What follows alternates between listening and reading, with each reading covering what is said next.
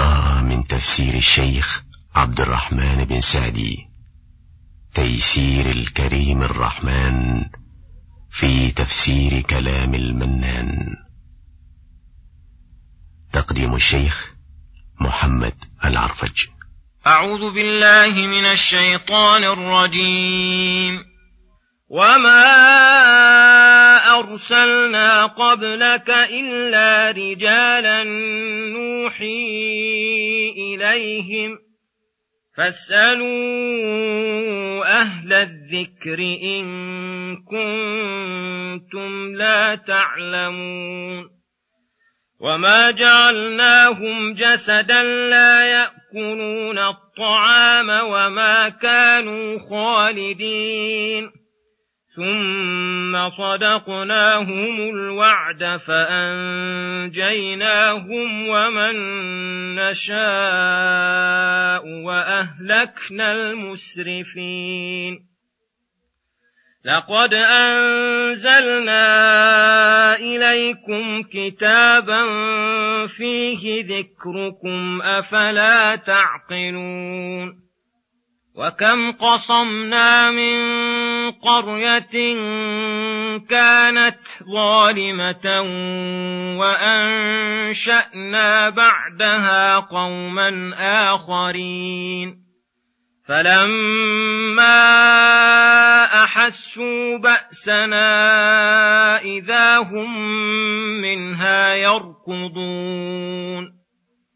لا تركضوا وارجعوا إلى ما أترفتم فيه ومساكنكم لعلكم تسألون. قالوا يا ويلنا إنا كنا ظالمين. فما زالت تلك دعواهم حتى جعلناهم حصيدا خامدين. بسم الله الرحمن الرحيم. السلام عليكم ورحمة الله وبركاته. يقول الله سبحانه وما أرسلنا قبلك إلا رجالا نوحي إليهم فاسألوا أهل الذكر إن كنتم لا تعلمون. هذا جواب لشبه المكذبين للرسول القائلين كل هلا كان ملكا لا يحتاج إلى طعام وشراب وتصرف في الأسواق وهلا كان خالدا؟ إذا لم يكن كذلك دل على أنه ليس برسول. وهذه الشبه ما زالت في قلوب المكذبين الرسل تشابهوا في الكفر فتشابهت أقوالهم. فأجاب تعالى عن هذه الشبه لهؤلاء المكذبين الرسول المقرين بإثبات الرسل قبله ولو لم يكن إلا إبراهيم عليه السلام الذي قد أقر بنبوته جميع الطوائف.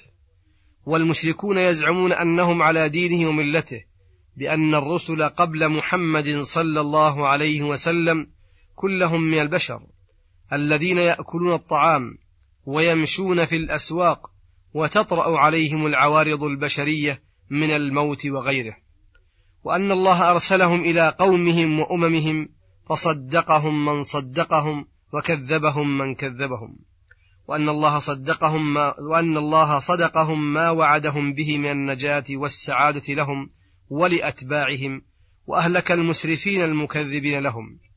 فما بال محمد صلى الله عليه وسلم تقام الشبه الباطلة على إنكار رسالته وهي موجودة في إخوانه المرسلين الذين يقر بهم المكذبون لمحمد صلى الله عليه وسلم. فهذا إلزام لهم في غاية الوضوح وأنهم إن أقروا برسول من البشر ولن يقروا برسول من غير البشر فإن شبههم باطلة قد أبطلوها هم بإقرارهم بفسادها وتناقضهم بها. فلو قدر انتقالهم هذا إلى إنكار نبوة البشر رأسا وأنه لا يكون نبي إن لم يكن ملكا مخلدا لا يأكل الطعام فقد أجاب الله عن هذه الشبه بقول شبهة بقوله وقالوا لولا أنزل عليه ملك ولو أنزلنا ملكا لقضي الأمر ثم لا ينظرون ولو جعلناه ملكا لجعلناه رجلا وللبسنا عليهم ما يلبسون وأن البشر لا طاقة لهم بتلقي الوحي من الملائكة قل لو كان في الأرض ملائكة يمشون مطمئنين لنزلنا عليهم من السماء ملكا رسولا فإن حصل معكم شك وعدم علم بحالة الرسل المتقدمين فاسألوا أهل الذكر من الكتب السالفة كأهل التوراة والإنجيل يخبروكم بما عندهم من العلم وأنهم كلهم بشر من جنس المرسل إليهم. وهذه الآية وإن كان سببها خاصا بالسؤال عن حالة الرسل المتقدمين من أهل الذكر وهم أهل العلم فإنها عامة في كل مسألة من مسائل الدين أصوله وفروعه. إذا لم يكن عند الإنسان علم منها أن يسأل من يعلمها. ففيه الأمر بالتعلم والسؤال لأهل العلم. ولم يؤمر بسؤالهم إلا لأنه يجب عليهم التعليم والإجابة عما علموه. وفي تخصيص السؤال بأهل الذكر والعلم نهي عن سؤال المعروفين عن سؤال المعروف بالجهل وعدم العلم ونهي له أن يتصدى لذلك. وفي هذه الآية دليل على أن النساء ليس منهن نبية لا مريم ولا غيرها لقوله إلا رجالا. ثم يقول سبحانه لقد أنزلنا إليكم كتابا فيه ذكركم أفلا تعقلون؟ أي لقد أنزلنا إليكم أيها المرسل إليهم محمد بن عبد الله بن عبد المطلب كتابا جليلا وقرآنا مبينا فيه ذكركم أي شرفكم وفخركم وارتفاعكم. إن تذكرتم به ما فيه من أخبار الصادقة فاعتقدتموها وامتثلتم ما فيه من الأوامر واجتنبتم ما فيه من النواهي وارتفع قدركم وعظم أمركم. أفلا تعقلون ما ينفعكم وما يضركم؟ كيف لا تعملون ما على ما فيه ذكركم وشرفكم في الدنيا والآخرة؟ فلو كان لكم عقل لسلكتم هذا السبيل. فلما لم تسلكوه وسلكتم غيره من الطرق التي فيها ضعتكم وخستكم في الدنيا والآخرة وشقاوتكم فيهما علم أنه ليس لكم معقول صحيح ولا رأي رجيح. وهذه الآية مصداقها ما وقع فإن المؤمنين بالرسول والذين يتذكروا بالقرآن من الصحابة فمن بعدهم؟ حصل لهم من الرفعة والعلو الباهر والصيت العظيم والشرف على الملوك ما هو أمر معلوم لكل أحد. كما أنه معلوم ما حصل لمن لم يرفع بهذا القرآن رأسا ولم يهتدي ولم يتزك به من المقت والضعة والتجسية والشقاوة فلا سبيل إلى سعادة الدنيا والآخرة إلا بالتذكر بهذا الكتاب. ثم يقول سبحانه وتعالى محذرا لهؤلاء الظالمين المكذبين للرسول بما فعل بالأمم المكذبة لغيره من الرسل وكم قصمنا أي أهلكنا بعذاب مستأصل من قرية تلفت عن آخرها. وأنشأنا بعدها قوما آخرين وأن هؤلاء المهلكين لما أحسوا بعذاب الله وعقابه وباشرهم نزوله لم يكن لهم الرجوع ولا طريق لهم إلى النزوع وإنما ضربوا الأرض بأرجلهم ندما وقلقا وتحسروا على ما فعلوا فقيل لهم على وجه التهكم بهم لا تركضوا وارجعوا إلى ما أترفتم فيه ومساكنكم لعلكم تسألون. أي لا يفيدكم الركض والندم ولكن إن كان لكم اقتدار فارجعوا إلى ما أترفتم فيه من اللذات والمشتهيات ومساكنكم المزخرفات ودنياكم التي غرتكم وألهتكم حتى جاءكم أمر الله.